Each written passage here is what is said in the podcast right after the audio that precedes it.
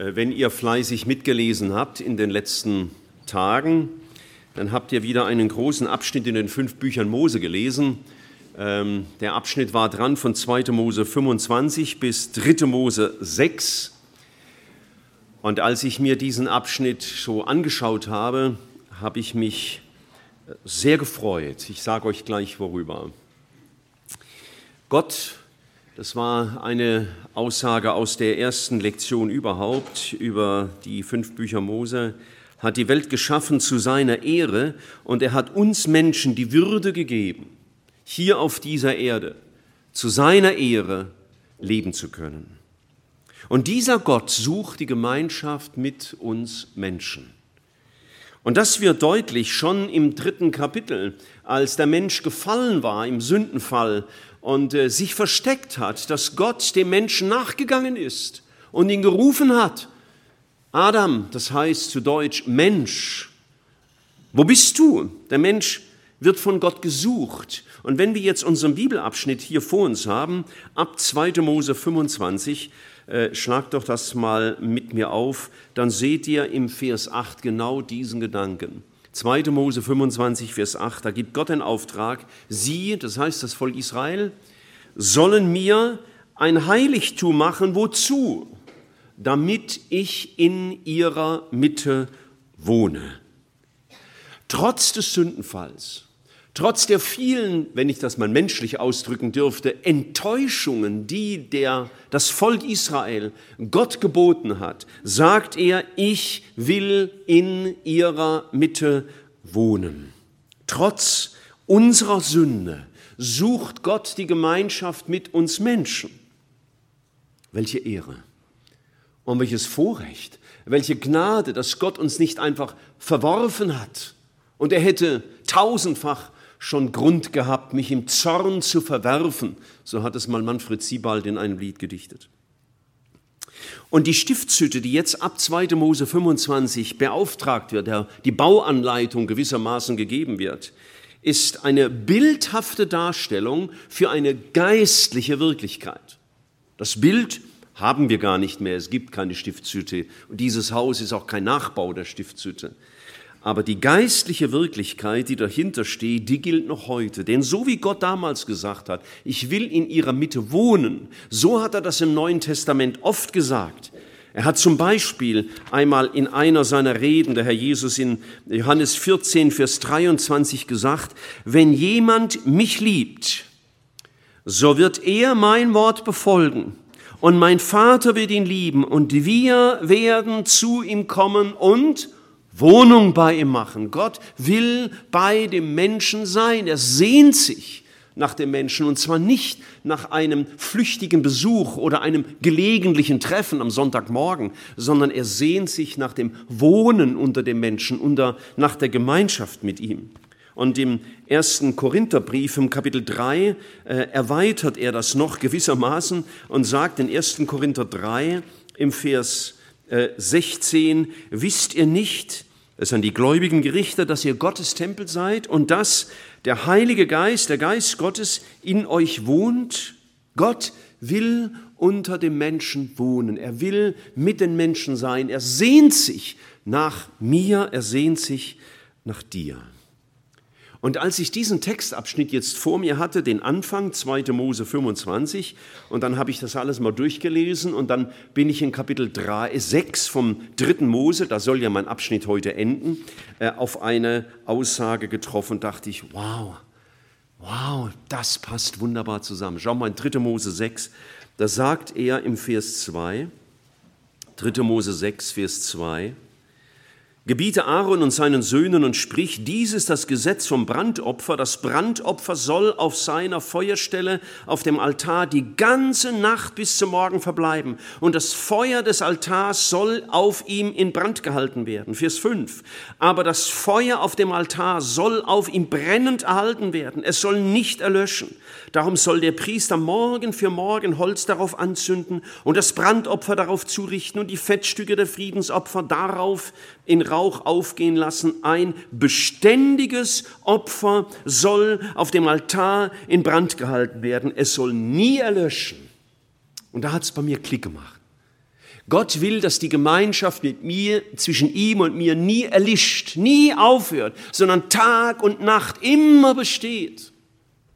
Gott ist kein Bekannter, der ab und zu vorbeikommt. Er will Gemeinschaft mit mir leben. Ich gehöre ihm und er gehört mir.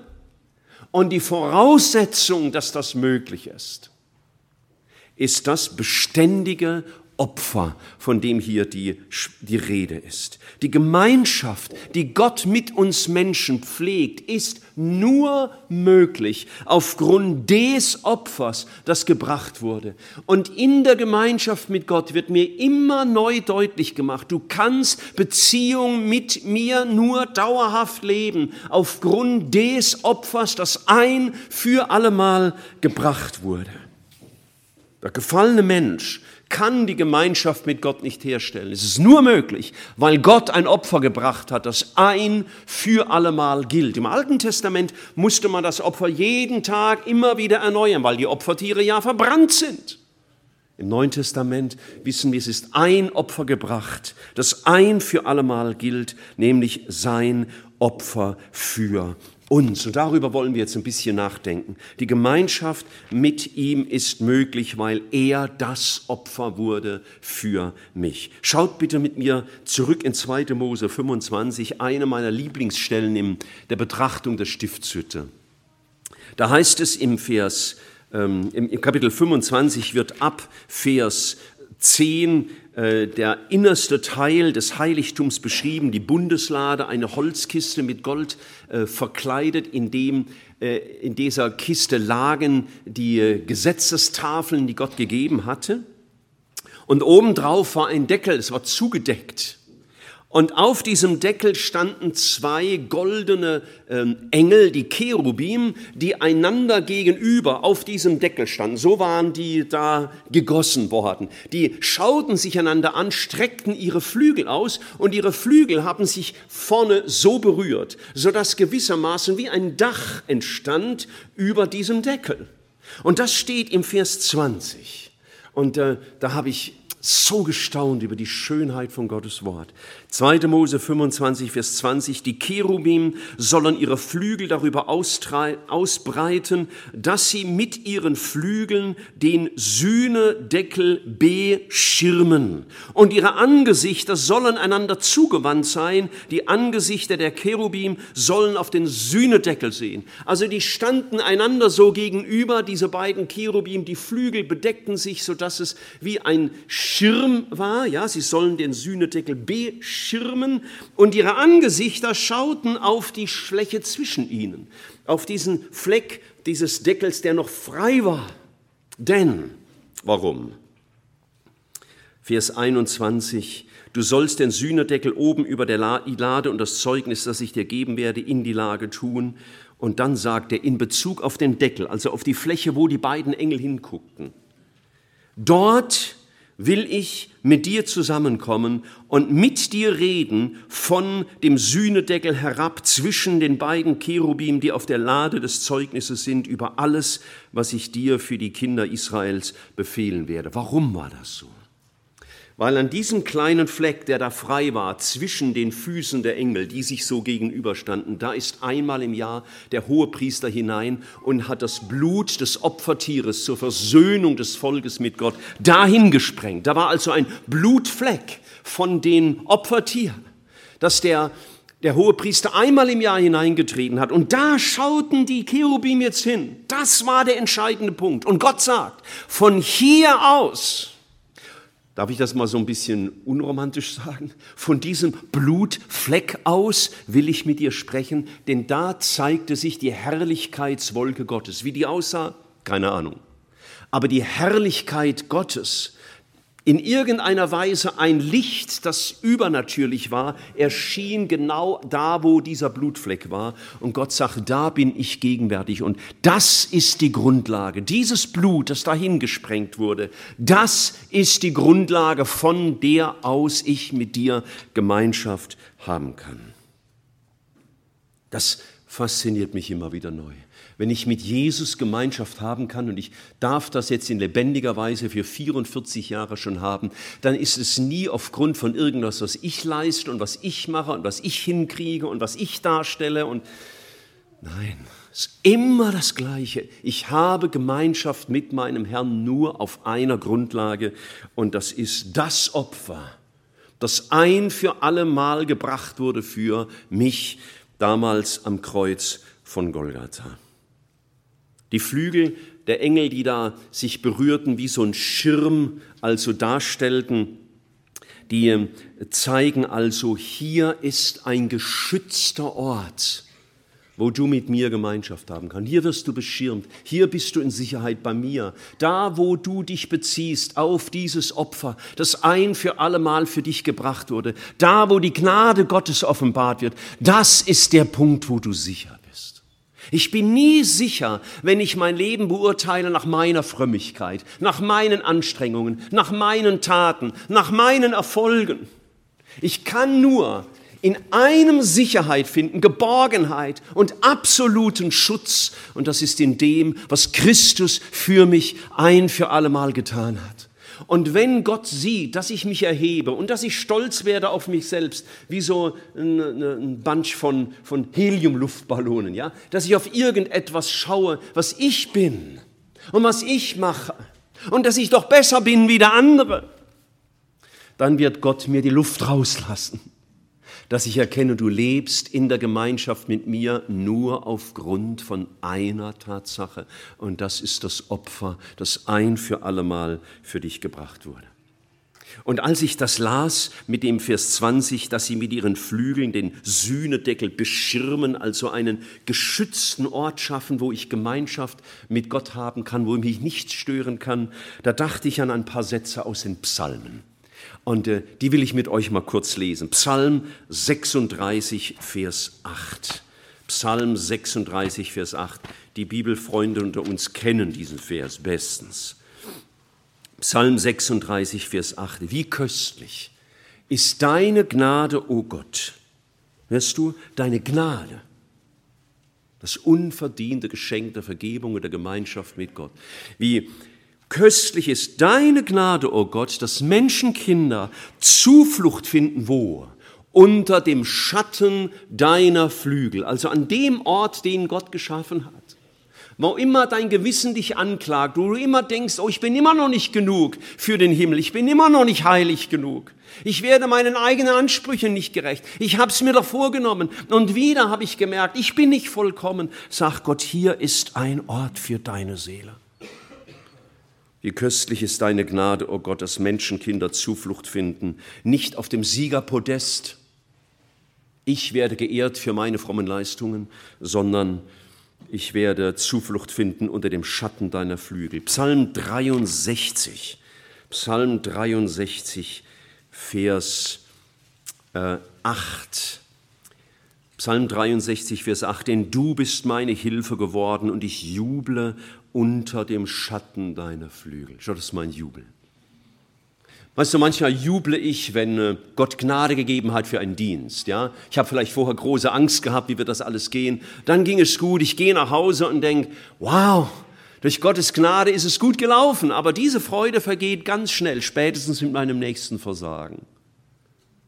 Aber dann zu wissen, Herr, ich juble wegen was ganz anderem denn ich juble, wie es hier steht, unter dem Schatten deiner Flügel, das heißt, Herr, was mich zum Jubeln bringt, und zwar unverändert zum Jubeln bringt, ist die Tatsache, Herr, bei dir, in deiner Gnade, in deiner Güte, aufgrund deines Opfers, das du für mich gebracht hast, darf ich mit dir Gemeinschaft pflegen.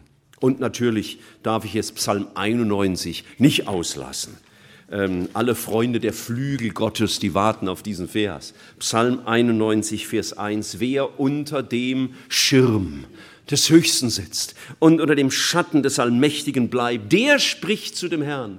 Meine Zuversicht und meine Burg, mein Gott, auf den ich hoffe. Vers 4. Er wird dich mit seinen Fittichen decken und unter seinen Flügeln wirst du dich bergen. Seine Treue ist Schirm und Schild. Schau, das ist der Punkt. Deine Seele und dein Gewissen und all dein geistliches Leben kann nur an einem Punkt in der Ruhe bleiben. Das ist da, wo du dich alleine verlässt auf das Opfer deines Herrn und die Gnade, die in Christus gegeben ist. Und in seiner Barmherzigkeit reduziert uns der Herr immer wieder neu darauf, dass uns, hätte beinahe gesagt, nichts bleibt als seine Gnade. Und schau von dieser Gnade darf ich leben, Tag für Tag. Mein geistliches Leben ist nicht Ergebnis meiner eigenen Aktivität. Ich muss ihm nichts beweisen. Und wir leben von der Vergebung. Die ist Realität.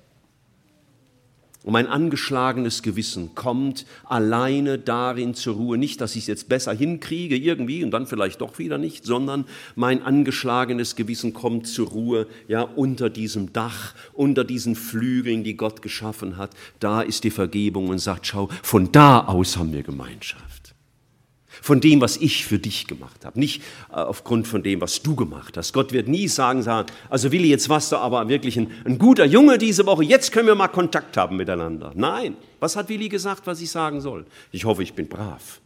Wir wollen Jesus sehen. So das ist unsere Hoffnung.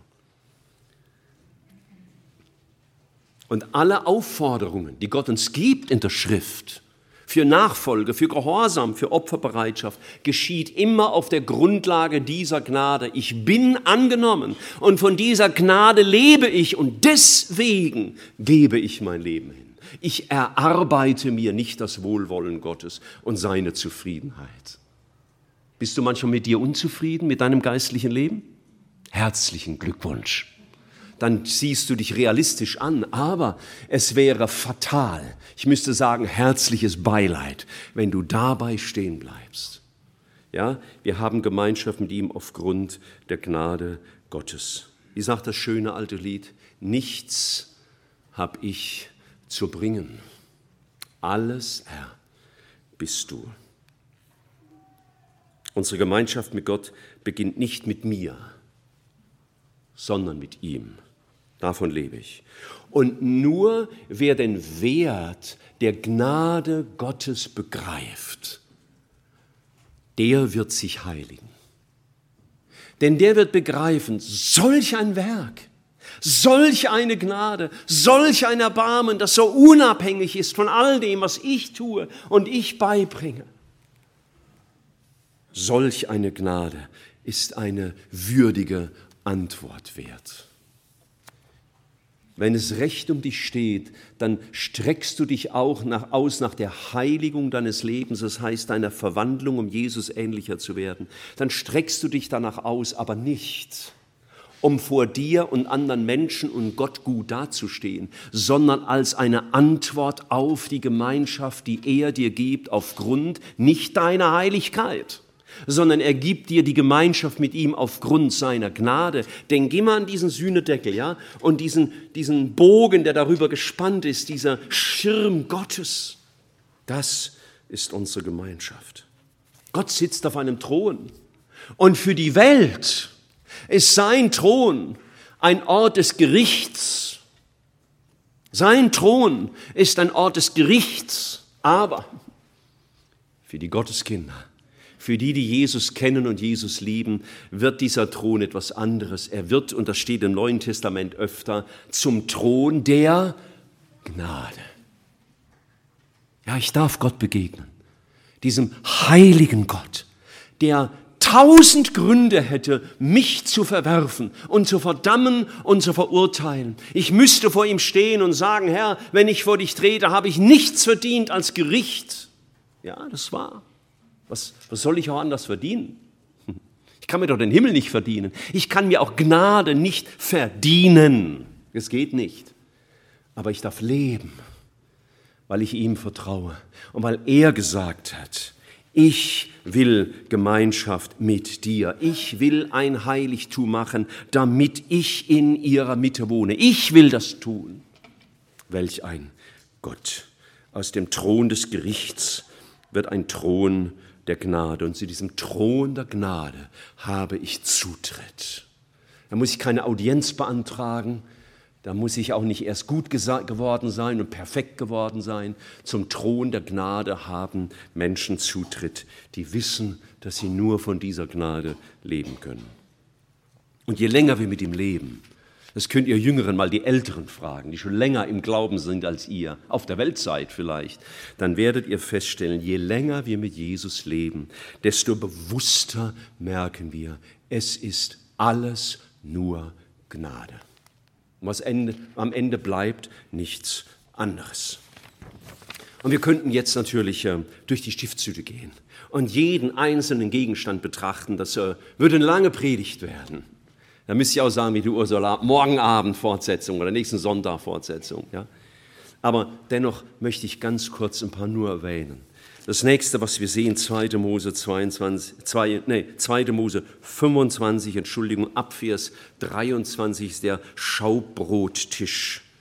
Und da heißt es im Vers 30, du sollst alle Zeit Schaubrote auf den Tisch legen vor meinem Angesicht. Ein wunderbares Bild von Jesus, der gesagt hat, ich bin das Brot des Lebens.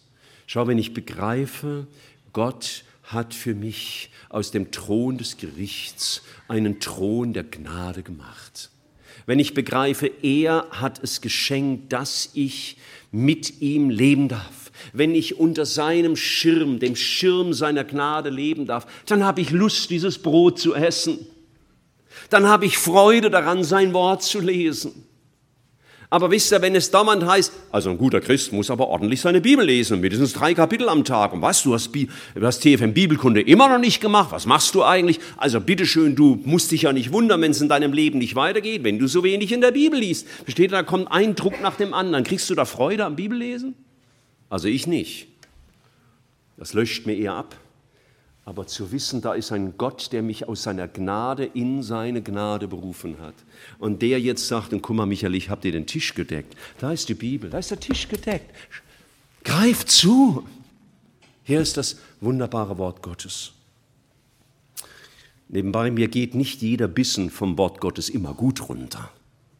Da gibt es auch bittere Kräuter ja, die manchmal zu essen sind. Nicht alles gefällt mir, aber es ist immer wunderbar, weil ich darin meinem Gott begegne. Oder ab Vers 31 wird vor dem Leuchter geredet. Vers 37, du sollst seine sieben Lampen machen und man soll seine Lampen aufsteigend anordnen, damit sie das, was vor ihm liegt, erleuchten. Gott gibt Licht. Dieser Gott der Gnade, der schenkt Licht für mein Leben. Er schenkt Licht über mich. Da steht ja, er wird alles erleuchten, was vor ihm liegt. Und wenn ich vor Gott erscheine und sein Licht da ist, dann wird Licht auf mich fallen und ich werde sehen, wer ich bin. Begegnung mit Gott schenkt immer Licht. Zunächst einmal über mich, wie er mich sieht. Und das ist nicht so schmeichelhaft. Aber ich kann mich dem aussetzen, diesem Licht Gottes, das, das schattenfrei darlegt, wer ich bin. Ich kann mich dem aussetzen. Warum? Weil ich unter dem Schatten seiner Flügel bin, weil ich an einem Ort der Gnade bin, weil ich weiß, er hat mich ja berufen in seine Gemeinschaft und er hat mich nicht berufen in seine Gemeinschaft, um mich fertig zu machen. Eher mich fertig zu machen für den Himmel, das vielleicht schon. Und er schenkt Licht für meinen Weg. Dein Wort ist meines Fußes Leuchte und ein Licht auf meinem Weg. Die Begegnung mit Gott schenkt mir Licht für den Weg, den ich zu gehen habe auf dieser Erde. Und er macht uns zum Licht dieser Welt. Und ich könnte noch lange reden über den Vorhänger und über den Hohepriester. Ach, das wird mich jetzt reizen, aber ihr würdet ja doch irgendwann gehen. Wir haben aber einen wunderbaren Hohepriester. Damals war ein Hohepriester in menschlicher Form Aaron und im Neuen Testament wird uns beschrieben und ich lese das noch im Kapitel 29, wie wunderbar dieser Hohepriester ist. Schaut mal. Und wenn du jetzt mal nicht an Aaron denkst, sondern an Jesus denkst, der der vollkommene Hohepriester ist, dann liest sich Vers 42 so, das soll das beständige Brandopfer sein, also das, was Jesus am Kreuz getan hat. Das ist das beständige Brandopfer, das für immer gilt, das nie zu ersetzen ist.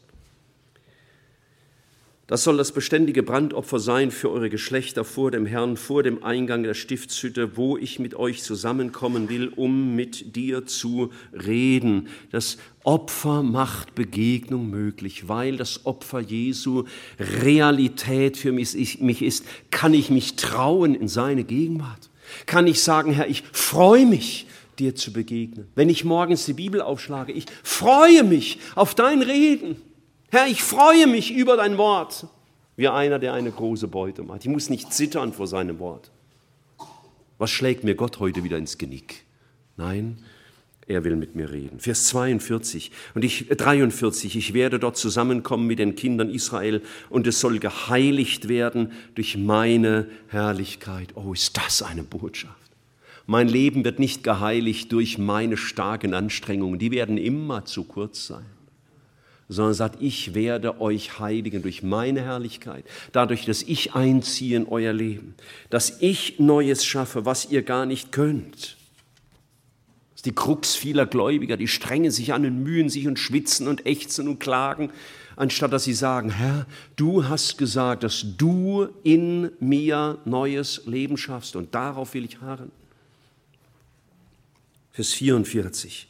Ich will die Stiftshütte heiligen samt dem Altar und will mir Aaron und seine Söhne heiligen, damit sie mir als Priester dienen. Ich darf Jesus dienen? Du darfst Jesus dienen? Ja. Warum? Weil du so gut bist. Weil du in einem gläubigen Elternhaus aufgewachsen bist. Weil du dich hast taufen lassen. Weil du fleißig in der Bibel liest und im Chor singst und mitarbeitest. Warum? Oh, das wäre schlimm. Nein, er hat gesagt, ich will mir, und hier werden Menschen genannt, heiligen, damit sie mir dienen. Er hat gesagt, nicht ihr habt mir, mich erwählt, sondern ich habe euch erwählt. Wir haben Gemeinschaft mit unserem Herrn, das ist das, was mich so bewegt hat. Ja, ich will unter ihnen wohnen und die Grundlage ist sein Opfer. So das ist mein Leben. Ich habe Gemeinschaft mit diesem Herrn aufgrund seines wunderbaren Opfers. Und Geschwister, und deswegen will ich nicht mehr mir selber leben.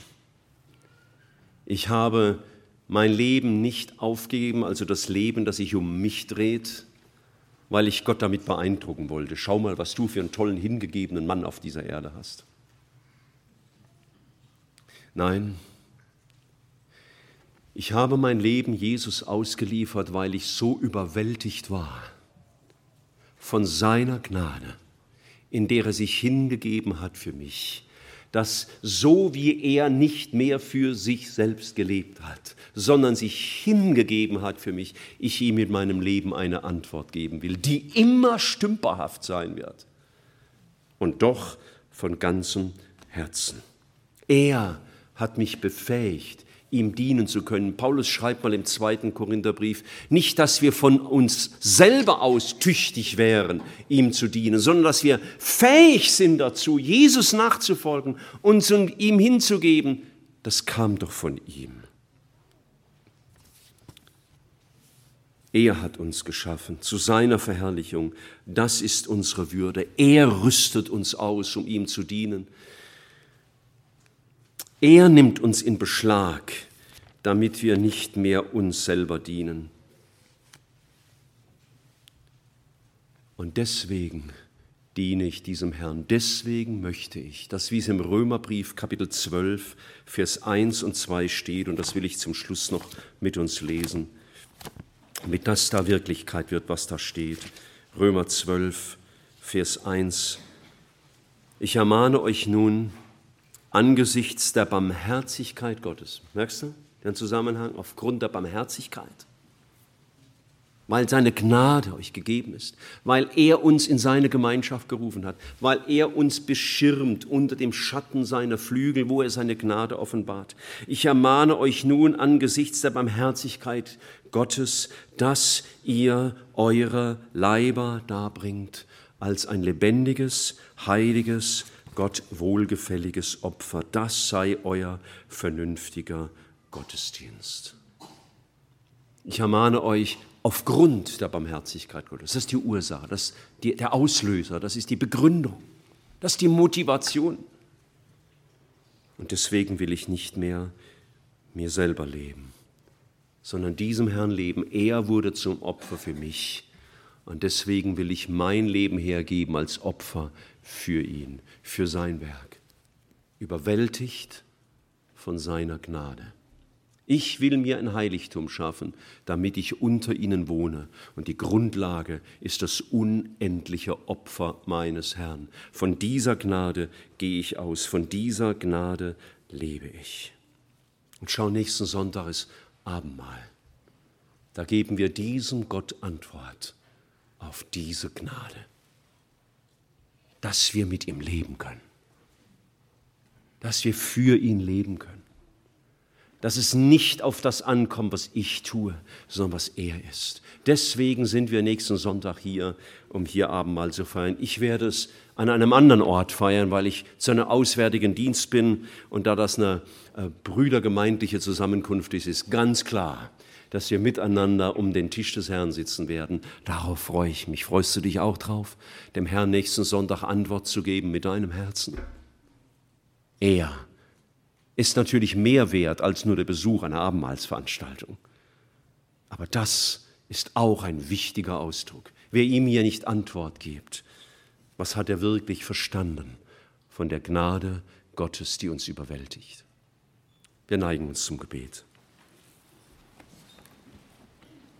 Wir beten dich an, Herr Jesus, dass du dieses vollkommene Opfer geworden bist, was im Alten Testament vorläufig war und immer neu ersetzt werden musste, jeden Morgen und jeden Abend. Das ist, bist du geworden, vollkommenes Opfer, ein für allemal, ein Opfer, das den, den, die, den Anspruch an Heiligkeit Gottes beschwichtigt hat und beantwortet hat, befriedigt hat. Danke, dass es wahr ist, was Johannes der Täufer über dich, Herr Jesus, gesagt hat. Siehe, das Lamm Gottes, das die Sünde der Welt hinwegträgt. Danke, dass du eine Wohnung unter uns geschaffen hast. Du mit uns leben willst. Du hast die Initiative ergriffen und die Grundlage ist dein Opfer. O Herr, ja, das wollen wir begreifen. Die Grundlage unserer Gemeinschaft mit dir ist dein vollkommenes Opfer, ein für allemal gegeben. Das wollen wir bestaunen und darin wollen wir ruhen, auch von unseren eigenen Werken, von unseren Anstrengungen. Da darf unser geplagtes Gewissen zur Ruhe kommen. Auch alle Ansprüche, die wir an uns stellen, die wir doch nie erfüllen können, dürfen wir niederlegen bei dir. Herr, wir sind in die Gemeinschaft berufen mit dir durch dein Opfer. Danke für den Schirm, den du gespannt hast über diesen Ort der Gnade, von dem aus du dich damals dem Aaron geoffenbart hast, dass da dein Schirm gespannt war, dass wir unter dem Schatten deiner Flügel zur Ruhe kommen dürfen, auch mit all unserem Bedarf an Heiligkeit.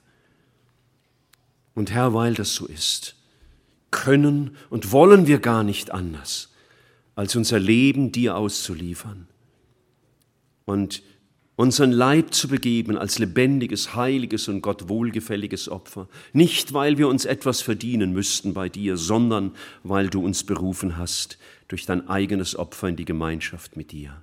Lass uns das Recht erfassen und in dieser Woche in einer geistlichen Motivation ein Leben der Hingabe an dich führen.